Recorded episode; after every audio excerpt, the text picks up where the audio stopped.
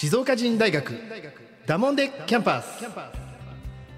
この番組は静岡を心から愛し静岡あるある静岡の方言など静岡を舞台に楽しく学べるオンライン大学です。SNS の静岡人と連動し静岡をテーマに誰でも参加できるバカゆるい番組です。大人になった今だからこそ学生時代に戻ってバカになって楽しいキャンパスライフを送りませんか？だもんで静岡人大学学長の石川です。さあ今日はですねちょっと僕がですねたまたまネット上である記事を発見したんですよ。でですねいやこの記事すっごい嬉しいなっていうタイトルのがあってまあ何があって言ったら静岡の魅力を発信するアナウンサーになりたい。地元清水区の活性化を目指す高校3年生。伊木理央さんっていう方がいらっしゃるっていうのが分かったんですね僕こんなタイトルなかなかないぞと思ってちょっとついついインスタで DM を送らせてもらった方をゲストでお招きしましたでは改めて自己紹介でお願いいたしますはい、えー、高校三年生のイギレオです。よろしくお願いします。よろしくお願いします。イギさんよく来てくれました。いやこちらこそありがとうございます。いやあのー、今日ねテーマはあの清水区を活性化したい高校生っていうことで、えー、テーマにしたいなと思うんですけど、とは言っても、イギさん、もうそろそろ卒業なんですよね。そうですね、もうあと1か月もしないぐらいで、はい、そうですね、はい、今日ちょうどこの収録してるのが2月の半ばなんですけど、もうこの3月で卒業ということで、あのちょっとね、少し、えー、聞きたいなっていうことがあって、まずそもそも僕がこのネット上の先ほど言ったタイトルの記事、地元清水区の活性化を目指す高校3年生っていうのに、もうついついピンときちゃうんですよ。ってことは、地元清水ということは清水生まれということで。はいそうです。生まれも育ちも。生まれも育ちも清水です。へえ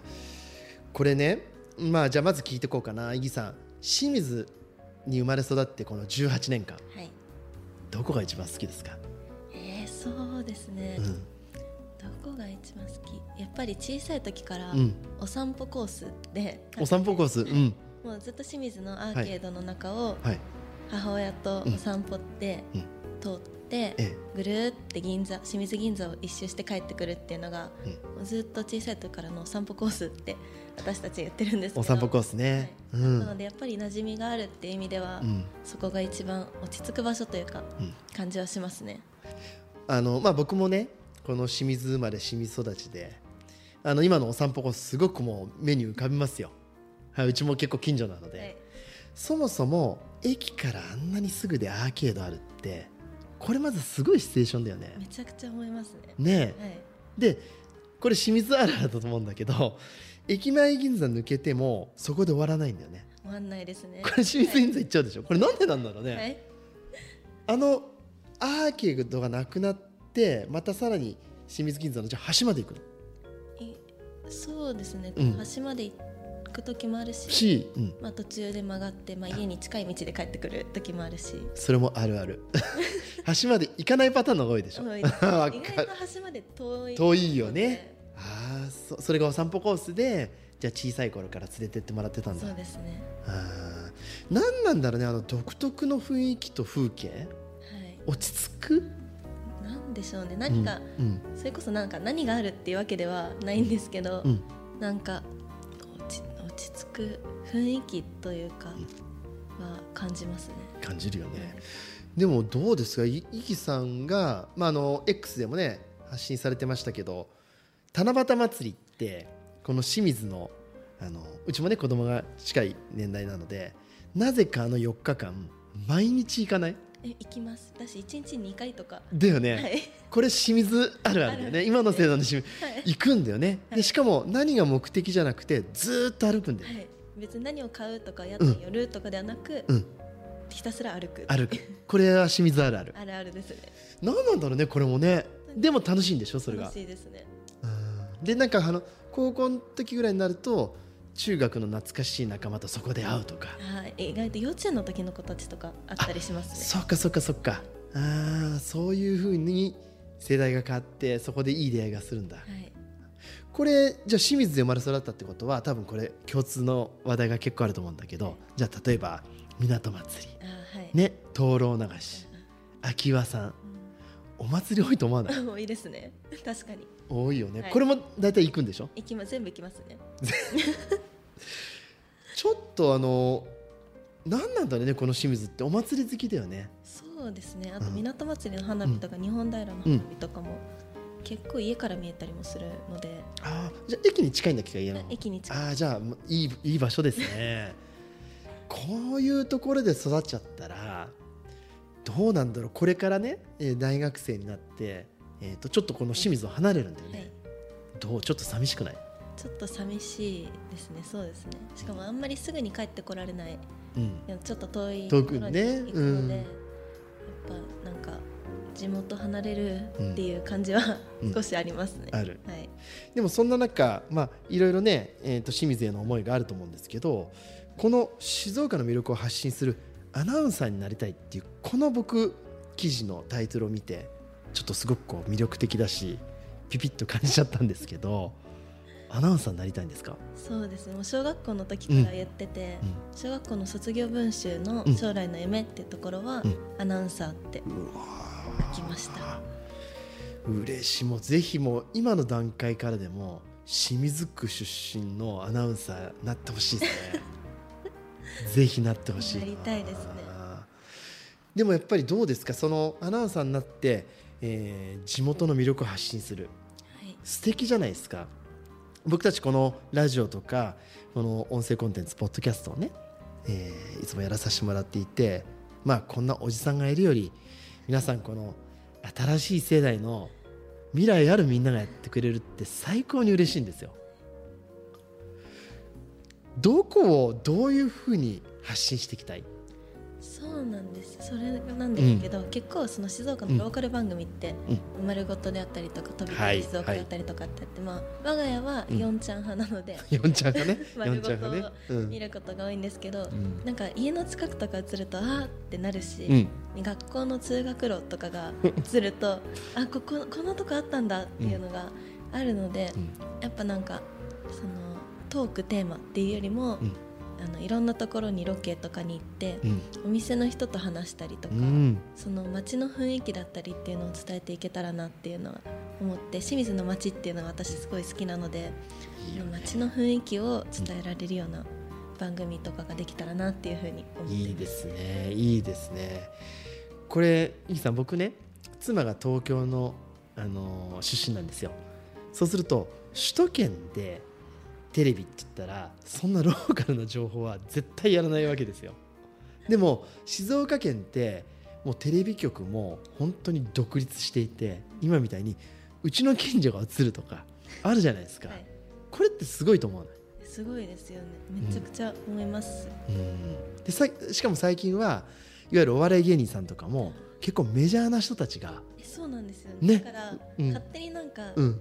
なんだろう仲間じゃないけど 地元の人って思っちゃってるけど、うん、その人たちが逆に、うん、その大きい曲の、普通に全国的なバラエティーとか出てたりすると、うん、なんかちょっと嬉しくなりますよね。そうだよね。これが静岡の魅力なのかもしれないよね。あの僕はね、あの静岡人っていうですね、えー、地域ブランドを作ってやってるんですけどどうですかその静岡の中でも僕たちはあの方言に注目していってでもイギさんの世代だと静岡の方言とかってあまり使わないんじゃない？使わないんですけど、うんうん、我が家で、うん、以前本当結構前に、うん、清水弁みたいな清水弁？の話になって、うん、あのおっかいって。おっかい。それは静岡弁なのか清水弁なのか父親から聞いたんですけど、うん、っていうのを父親から聞いて、うん、そこから結構ずっと言ってますね。おっかいってちなみにどういう意味ですか？怖いとやっぱおっかないの怖い。おっかないと、うん、おっかいって言うよね。はい。おっかいってめっちゃ母親が怒り出すとあおっかいおっかいって。言ったりとか、うんうん、ちょっとしてますね、うん、あとうっちゃるとか。うっちゃるね、はい、これでもうっちゃるはでもそうか。えっ、ー、とゆるお父さんお母さんから聞いてるからわかる。そうです。てか普段から使うじゃなくてそういう方言とかの話になった時に出てくる感じな、日常的に使ってるところあんまり。最近減ってるんだよね、はい、まあ僕は逆にそれをね広めようとしてるんだけどそうなんでね。例えばイギさんたちがこれから社会に出ていくともし静岡で働くともうだいぶ減ってるけど、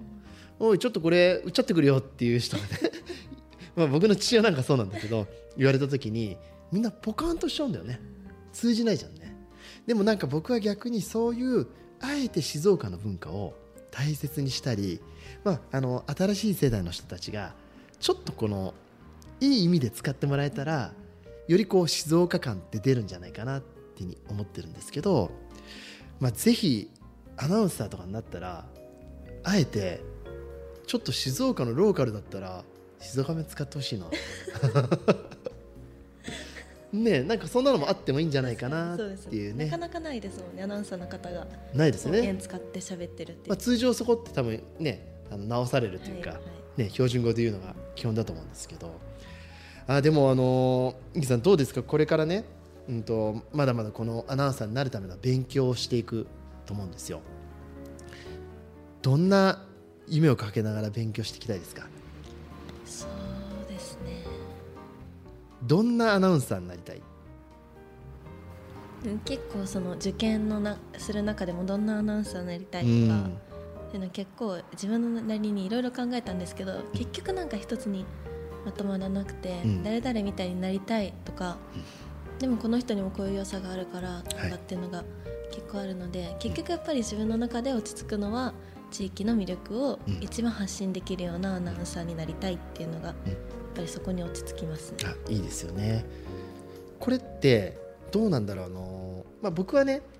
まあ、ずっとその清水市旧清水市も知っていて多分イギさんはもう生まれた時から静岡市でしょ、はい、この辺ってどんな感覚なのかなと思って僕たちは清水市を知っている時代、まあ、もちろん今静岡市になってよかったんだけど清水区を中心に行きたいのかそれとも静岡市全体で考えたのかそれってどんな感じなんですか？えーと、静岡の中にいる時っていうか、うん、静岡に今私は実際こうやって生活している時は、うん、やっぱり清水区の魅力を広めたいよねっていうことで活動してきたりしたんですけど、うんはい、やっぱり全国に出た上で、考えたら清水区っていうよりもやっぱり静岡の魅力を発信したいなというふうに思い。そうですよね、はい、よりね広くね、いやーなんかでも嬉しいですね。なんかこういう18歳。もう僕のもう娘と同じような世代がそのすごくこう熱い思いを語ってくれてること自体がこの静岡人大学をやっていて本当に良かったなって。